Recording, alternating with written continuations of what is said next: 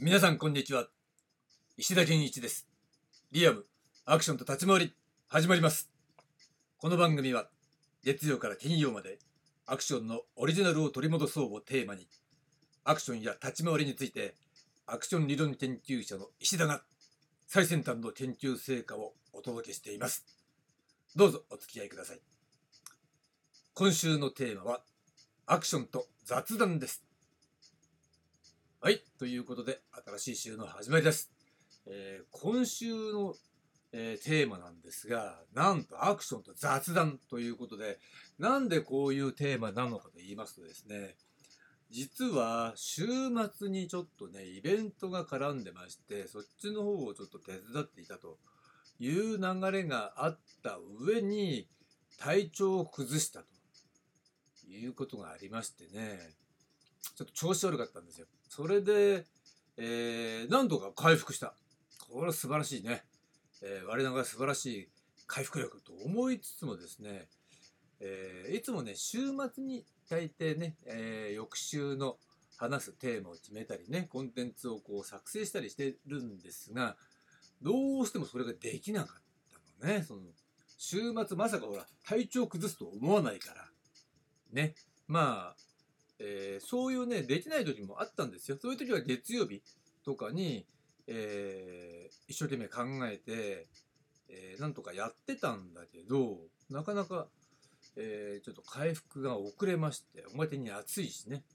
まあそんなわけで、えーまとまった1週間のテーマというものを選べなかったというのが本音なんですね。そこで、えー今週は、えー今まで完全に、えーコンテンツとしてはねまとまったレベルまでいってないそういう研究成果だったり、えーまあ日々感じたこと、えー見たこと聞いたことの中からちょっとアクションに関するネタというものを拾って、えーお話ししてみたいというふうに考えています。ということで、えー今日のテーマこれもねだから決めてないけどじゃあとりあえず、えーチャンバラの話ってことにしておきましょうかね。ひょっとしたらねあのノートの方に書くときには違ってるかもしれないけど、まあ、一応チャンバラの話っていうことにしておきましょう。まあ、何かっていうとねそのちょっとね知り合いでねなんだろう映画の予告編を作ってる人がいるんですよ。でその人と話をしててね、えーなんかね時代劇ですげえ時代劇があると熱い時代劇があって監督も熱いけど、まあ、なんかね監督も熱い人でわざわざその予告編の制作現場にまで来てねこここうしてくださいとか言ってねすごくいろいろ熱く言ってきたらしいのね。で語りがすごく熱いと。で作品も熱いんだよ。すごいんだよ。って言うからそうなんだ。あじゃあ見てみる。ねいう形でまだ見てないんですけどね。まあ今時トレーラーなんてね YouTube に置いてあるじゃないですか。でトレーラーとかそのなんかねブルーレイが出てるんでブルーレイの、えー予告編みたいなやつとかもねちょっと見たんですがまあねダメだこりゃっていうねことだったんですよ。結構ね有名な俳優さんも出てるんですけれど、うん、でさ何がダメなのかなっていうところなのね。要するにさやってる人は作ってる人は好きで作ってるわけだ。でもなんとかこの本格的時代劇よみたいなね。情熱を持ってやってるから決してえーまあとりあえず適当にややりましたけどじゃないのね。お仕事でやったわけじゃないわけだ。でそれはスタッフから役者さんからねみんなそうなのね。だけどじゃあなんでダメなのっていう話。それはいくつかあるんだけどアクション的な見地から言えばまあトレーラーに乗っかってる映像を見ただけでこれはダメなこれはダメだレベルなんですよ。でじゃあなんでダメなのかなっていうと根底にはやっぱりチャンバラあえてチャンバラねチャンバラを舐めてるんだわ。あつまり私がいつも言っているアクションは舐められてるけどそのアクションを一番舐めてるのはやってる当事者本人理論ね、うん、それがチャンバラにも当てはまってて、うん、勝手な思い込みがあるんだよね。だけど、うん、残念ながらさ専門家じゃないし専門家だってきちんと掴んでる人が少ない中でやっぱ掴んでないからだからチャンバラを結局舐めてるってことになっちゃうのね。うん、で、まあ映画っていうのはさ、とにかくアクションがさ、アクションシーンがね、チャンバラシーンがどうであろうが、映画がヒットするなり、えー、制作費を最低限回収できりゃいいやっていうものではあるんだけどね、好き好んでやってるわけだから、えー、もったいなくないですかって思っちゃったりするわけだよね。でやっぱりその舐めてるところのポイント？まあ逆に考えれば、えー、なんだろうな勉強になったところ参考になったところと言ってもいいだろう。ね、何が参考になったのっていうと要するにあのチャンバラっていうものはやっぱ特訓してできるもんじゃないんだよね時代に。意外にも。うん。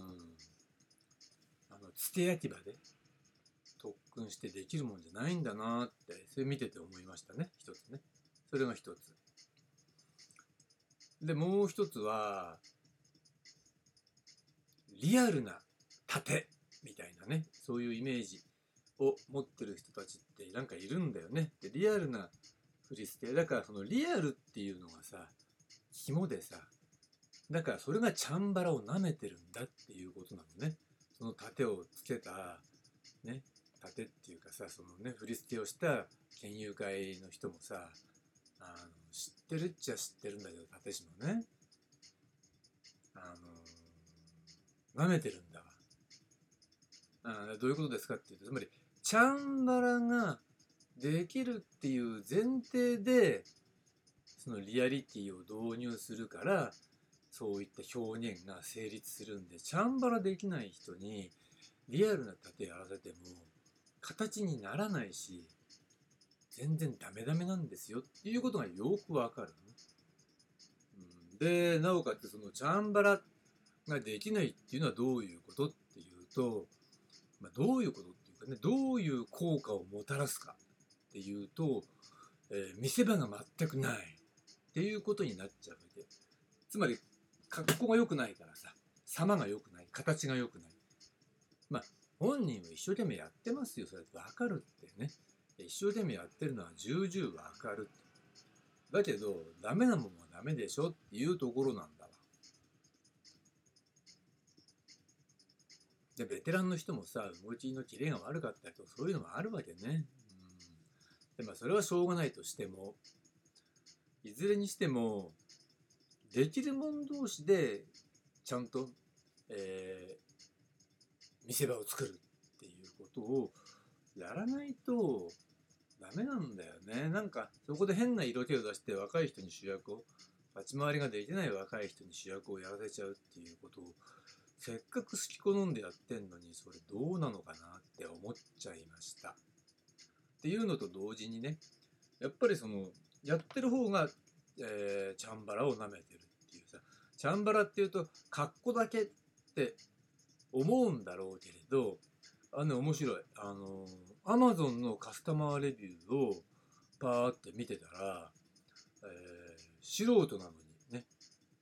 えー、その辺りをズバリと指摘している人がいました。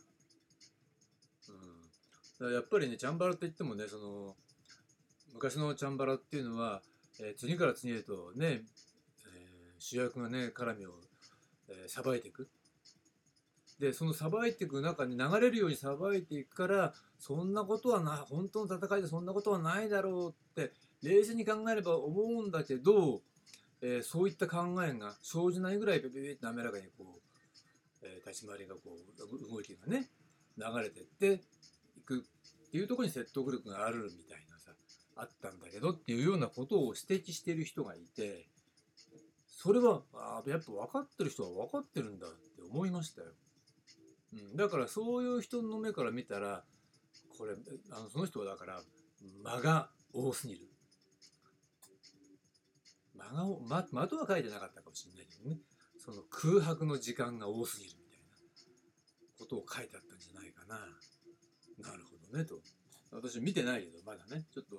今度あのレンタルしてちゃんと見ますよ。で見たらまたね正確にお伝えしようと思うんですがまあそんな感じでまあ大体見なくてもわかる。まあそんなことなんですよ。うん、だからやっぱりまあやっぱりリアリティっていう部分を考えちゃうと要するにさ流れないからね体がね。あと形を作るってことを、えー、きちんと身につけることができないからね。やったことない人にそれさここで格好せろって言っても無理でしょ。だからできる人にリアリティをやらせるとそれなりにそれを取り込んだ形になるんだけどできない人にそれやらせてももういっぱいいっぱいですからっていうねこと？見せ物にならないからみたいな感じになっちゃうね。あとやっぱりあのリアルにやりすぎてちょっとねせっかくだったらちょっと主役に色気がないとねみたいなねありますよね、そういったもろもろ含めてまあ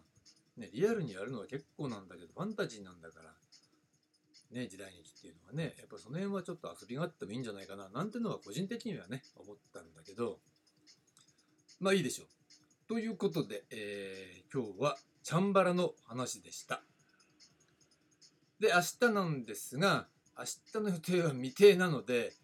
えー、ちょっと保留なんだけど、まあ今週中でね、理論の話もしますよ。多分ね、先週扱った、えー、虚像体と実像体の話の、えー、まとめみたいなことも1回は多分ね、扱ったりすると思います。で、明日の予定はちょっとまだわからないということで、えー、今日の話はここまでにしたいと思います。はい、ありがとうございました。